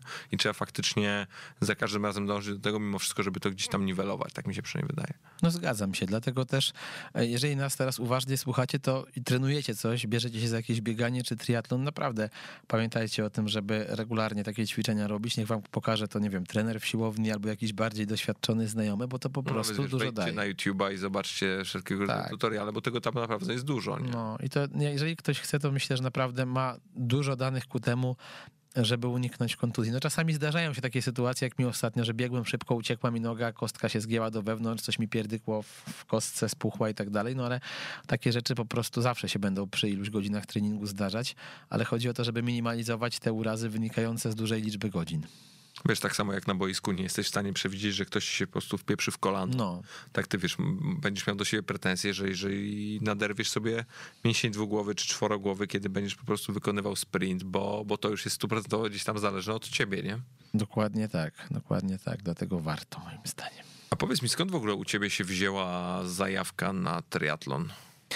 Wiesz co, to było tak, że ja zawsze lubiłem uprawiać sport. Jak w Płocku byłem dzieciakiem, to grałem w petrochemii z paroma piłkarzami, którzy albo inaczej, z paroma gościami, którzy potem wyrośli na piłkarzy. Na przykład grałem, bo jestem rocznik 8-3, w 8-4 grał Bartek Sielewski, który teraz jest chyba kapitanem Wisły, ale wtedy, gdy gra, bo gdy nie gra, to nie jest siłą rzeczy i on chyba, tak, on był w 8-4, było paru niezłych chłopaków i wiesz to zawsze ten sport był blisko. No, grałem w tą piłkę, ale byłem taki trochę Darek Dudka Wisły Płock, czyli gdzie nie było, że tak powiem, piłkarza, to ja tam wchodziłem i sobie radziłem. Myślę, że trochę nie wytrzymałem tego e, e, psychicznie w tym sensie, że miałem 14 lat i byłem już niecierpliwy, gram 3 lata, nie mogę się nigdzie przebić, udaję sobie z tym wszystkim w cholerę spokój. Jeszcze poszedłem do takiego poważnego liceum w Płocku, jednego z najstarszych w Europie, w którym naprawdę się trzeba było uczyć i to mi się jakoś tam nie godziło z tą piłką, nie miałem już czasu. E, ale wiesz co, cały czas jakiś sport uprawiałem, ćwiczyłem aikido, przez 4 lata jeździłem na obozy, więc cały czas czułem taką potrzebę tego sportu i miałem taki moment w 2007 roku, jak wróciłem od Marcina Mięciela i Michała Żewłakowa z Grecji i Macieja Murawskiego po tygodniu e, biesiadowania i robienia z nimi materiałów w dzienniku Polska, Europa, Świat, że po raz pierwszy w życiu ważyłem 90 kilo, wiesz? I to było takie dla mnie... Też ważysz? 77, 6. I to było dla mnie szokujące, bo e, nagle zobaczyłem chłopaka, który ma 24 lata i po prostu nawet 23 tam i 2 miesiące i po prostu jest tłusty. No, ja miałem trzy podbródki, wiesz, brzuch, bo jeszcze mam tak, że mi każdy kilogram idzie w brzuch. To jest inna sprawa. Się śmieję, że budowa kasztanowego ludzika. Chude ręce, chude nogi i wszystko idzie w brzuch. I ja naprawdę, na przykład mój tata waży 10 kilo więcej ode mnie, ale jest szczuplejszy, bo jest bardziej grubokościsty. Ja mam chude rączki, chude nóżki i zawsze każdy kilogram mi się odkłada na brzuchu, więc to jest bardzo widoczne. I się czułem fatalnie. Pamiętam, że to był ten dzień, kiedy Polska grała z Niemcami w Mistrzostwach Świata właśnie za czasów kadry Wenty w grupie, co żeśmy Niemców pokonali, potem w finale z nimi przegraliśmy. I ja wtedy się zważyłem, bo to był ten dzień, kiedy wróciłem z Grecji. Zobaczyłem te 90 kilo i mówię, nie, no co ja się zrobiłem? Wiesz, taka, taka szybka pękła, cholera, jak ja wyglądam. I pamiętam, że to nie było tak, że jutro zacznę, tylko skończył się mecz, po prostu się przebrałem, styczeń, piździ, minus 10, poszedłem biegać, nie? I wtedy się tak zawziąłem, naprawdę, nigdy w życiu już się potem tak nie zawziąłem, że w 4 miesiące chyba z 16 kilo schudłem. I wiesz co, nie jadłem nic, w ogóle absolutnie żadnych słodyczy, nie wypiłem pół puszki coli, nie wypiłem pół piwa, nie zjadłem pół kebaba. Dzisiaj sobie tego nie wyobrażam, żeby aż tak polecieć. E, no i było to dla mnie dosyć ciężkie, ale efekt był super, bo byłem szczuplejszy niż teraz. I potem, wiesz co, potem stwierdziłem, że nie da się w takim rygorze cały czas przetrwać, ale muszę coś robić, żeby tę wagę utrzymać. No i padło na to, żeby zacząć sobie truchtać. Biegać, truchtać, truchtać. A wiesz jak to jest? Zaczynasz biegać, no to takie bieganie dla biegania jest trochę nudne. No, wychodzisz sobie raz na godzinę, drugi raz na godzinę. Z jednej strony ktoś powie, że to jest fajne, bo się tym cieszy, cieszysz, bo nie ma żadnych planów treningowych, ale z drugiej czujesz, że kurde, no jakiś cel byłby fajny. No ja sobie stwierdziłem, że wiesz, przebiegnę półmaraton. E, przebiegłem półmaraton, drugi półmaraton, mówię, cholera, dobrze mi to idzie, dosyć szybko. Bo wiesz, chłopacy, pamiętam, że straszyli mnie, nie no, nie złamiesz dwóch godzin, w ogóle dwie godziny, to już musisz szybko biegać. Ja wiesz, biegnę pierwszy półmaraton, godzina 37, biegnę drugi, godzina 35, biegnę trzeci, godzina 33. Mówię, kurde, no chyba przesadzali, to nie jest znowu takie niezwykłe. I potem stwierdziłem, że mam ochotę pobiec maraton. Pamiętam, że było tak, że Tomek Włodarczyk, obecny wicenaczelny przeglądu sportowego, mm, przebiegł maraton chyba tuż poniżej 4 godzin, jakieś 3,59, coś takiego. No i wszyscy, Tomek, Jezu, jaki ty jesteś wysportowany, przebiegłeś poniżej 4, wow, super. No i ja tak myślę sobie, cholera, muszę tego Tomka przebić. I to był chyba maraton w 2013 roku, maraton warszawski, ten tradycyjny jesienny.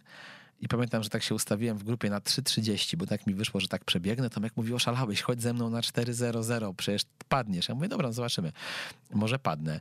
No i tam miałem 3,29 coś na tym pierwszym maratonie, natomiast faktycznie powiem ci, że Nigdy w życiu nie kończyłem żadnego biegu i żadnego innego potem startu w tak dramatycznym stanie.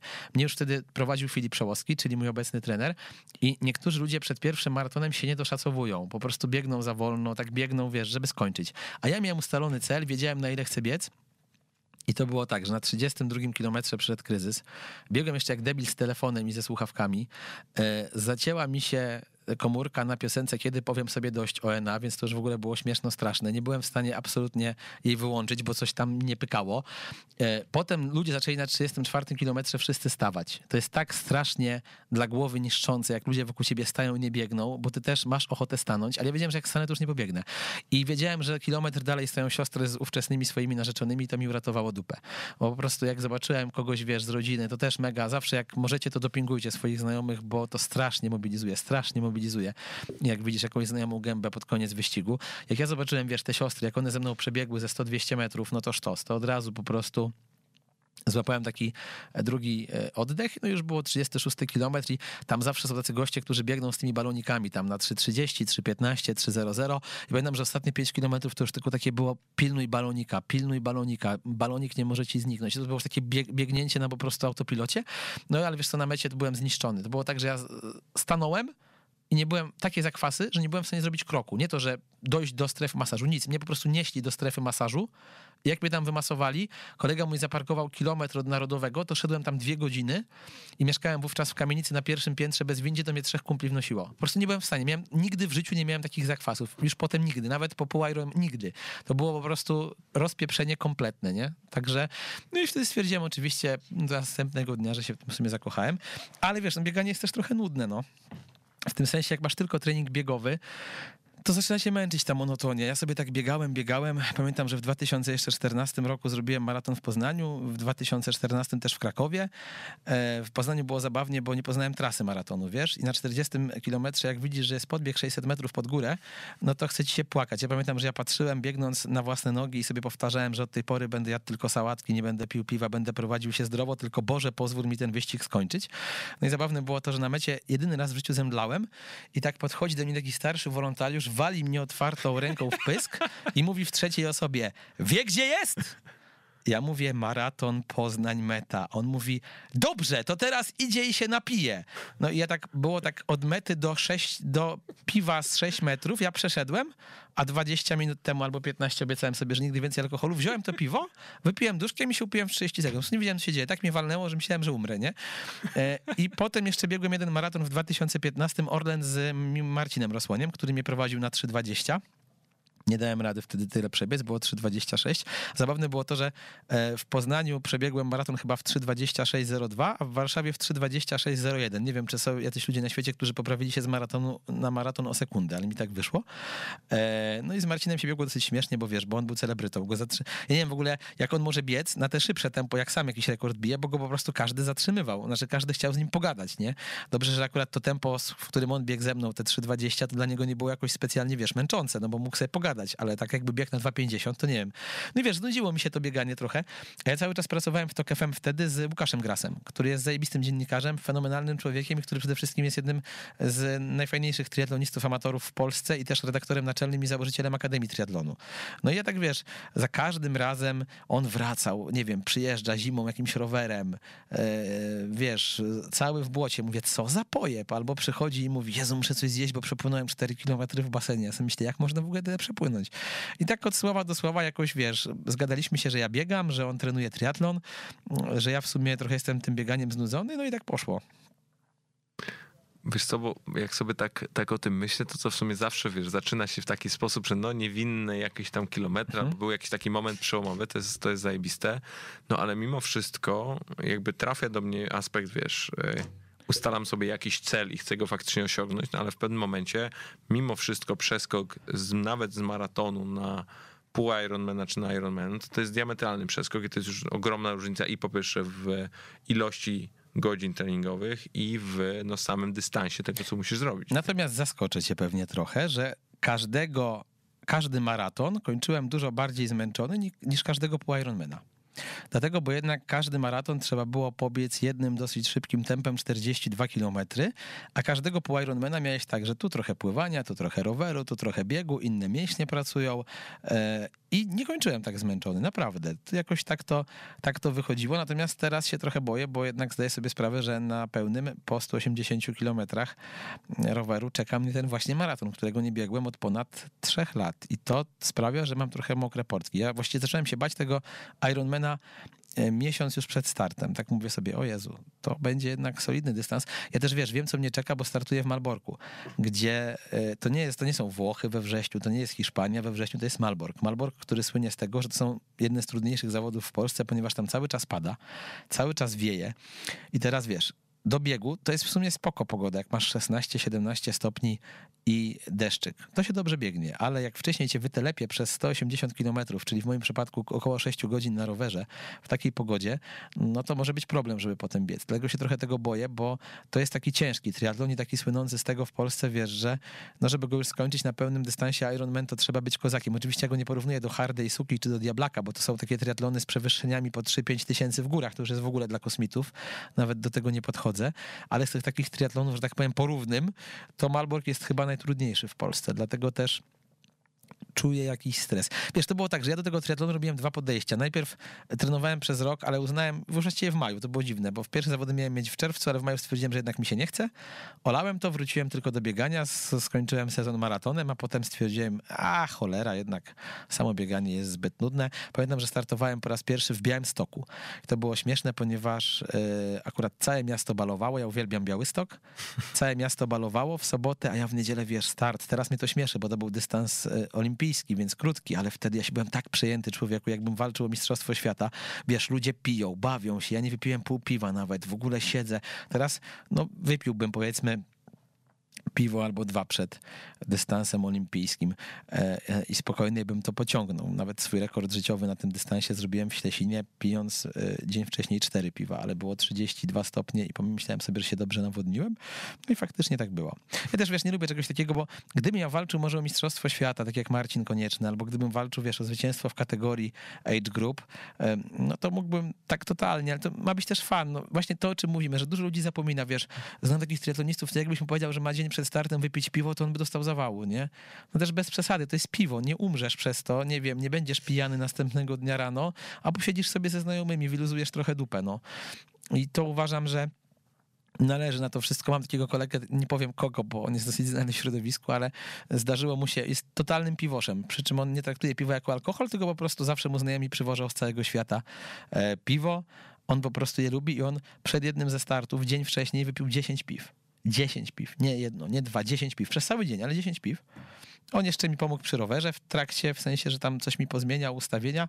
Następnego dnia był w czołówce zawodów. Nie jest to zawodowiec, jest amator, ale po prostu lubi piwka i nie robią na nim specjalnego wrażenia. Także A miałeś jakiś wyścig, czy, czy jakiś taki cel, którego nie osiągnąłeś i, i faktycznie się rozjechałeś to tak bardzo mocno? E, Wiesz co, miałem, e, no te 3,20 w maratonie mnie bolało, bo ja się poprawiłem z pierwszego maratonu na czwarty o 3 minuty. Z jednej strony można powiedzieć, że to jest niedużo, z drugiej strony ja byłem bardzo, tak jak ci mówię, dobrze przygotowany do pierwszego, już pod kurek. Ale te 3,20 uważam, że jest do złamania, nawet 3,15 w maratonie. Marcin Konieczny jest zdania, że każdy amator przy dobrym treningu, odpowiedniej diecie i co za tym idzie, wyrobieniu sobie odpowiedniej wagi na tak zwanym wytopie, e, jest w stanie 3 godziny złamać, że to nie jest nic niezwykłego. W sensie, że to jest taka ta magiczna granica dla maratończyka amatora. Ja się z nim do końca nie zgadzam. Uważam, że żeby złamać 3 godziny, to już trzeba mieć jakieś predyspozycje wytrzymałościowe i to jednak trzeba biec szybko. Natomiast no nie udało mi się osiągnąć tych 3,20, to mnie bolało. E, bolał mnie też, wiesz co, bardzo start w Malborku w 2016 na pół Ironmanie, bo miałem taki ciężki wtedy czas. Rozstałem się z dziewczyną i trzy dni później był start. I wiesz, jak masz tak wymagający start jak pół Ironman, e, no to musisz mieć czystą głowę. Jeżeli masz głowę, która jest e, gdzieś tam wypełniona myślami niesportowymi, to ciężko się skupić. Ja pamiętam, że ja tam pojechałem do tego Malborka tak bardzo mechanicznie, I była taka sytuacja, że, bo tam się startuje z podmostu, start jest lotny z wody. Wiesz, to była taka sytuacja, że wszyscy już byli przygotowani do startu, było 10 minut, a ja stałem na tym moście nad y, linią startową i myślałem, kurde, czy startować, czy nie myślałem, żeby skoczyć, nie bój się, ale tak myślałem, startować czy nie, bo czułem, że nie jestem psychicznie, że po prostu ciągle myślę gdzieś tam o tym, co się wydarzyło przed chwilą w moim życiu. Ale mówię, dobra, chuj, startuję. No i śmieszne było tak, że przepłynąłem tego pół Ironmana, te dwa kilometry i mówię, nie, no już mi się na ten rower nie chce wchodzić, to nie jest mój dzień. Wsiadę na ten rower, jadę, jak to w tym Malborku, piździ, wiatr, zimno, najgorzej na świecie. 10 kilometrów, 20, 30. Mówię, a pętle były po 30 kilometrów, 3. I po tej pierwszej mówię, nie, no w ogóle schodzę z tego roweru, nie chce mi się. I nagle tak mnie coś tknęło, włączył mi się fighter, nie? Taki, że a jednak jadę, a jednak jadę, może to będzie mój wyścig. Wyszło słońce, połączyło się to z optymistyczną myślą. 30 sekund później słyszę tss, guma w tylnej oponie. Dziękujemy panu bardzo, pozdrawiamy. Oczywiście mógłbym ją wymienić, ale po pierwsze jestem nietechniczny i mi to zajmuje 15 minut, a po drugie... Że jest to znak. Tak, a po drugie, wiesz co, jest taka też sytuacja, że e, ja jestem, jeżeli chodzi o sport, mnie nakręcają wyniki i rekordy życiowe. Nie ścigam się o miejsce, jak się mówię, w kategoriach, bo jestem na to za słaby, ale lubię sam się ze sobą, sobą ścigać.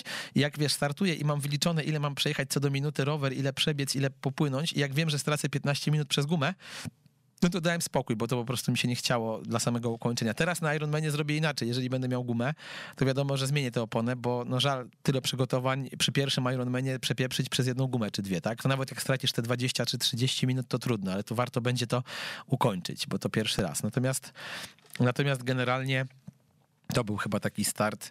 E, najgorsze ostatnio wyszłam dobre starty, no bo widzę, że się poprawiam na tych zawodach. Widzę, że dużo szybciej jeżdżę na rowerze niż jeździłem, że e, cały czas nieźle biegam. Ciągle mam problemy z pływaniem, bo ja się nauczyłem pływać mając 29 lat i tego już nie przeskoczysz, wiesz? Znaczy, e, technicznie możesz jeszcze pływać lepiej, ale na pływaniu, wiesz, poprawiłem się od, właściwie na tym samym poziomie pływam od dwóch, trzech lat. Na rowerze na pół Ironmanie się w stosunku do pierwszego poprawiłem na trzecim o 50 minut. To jest przepaść.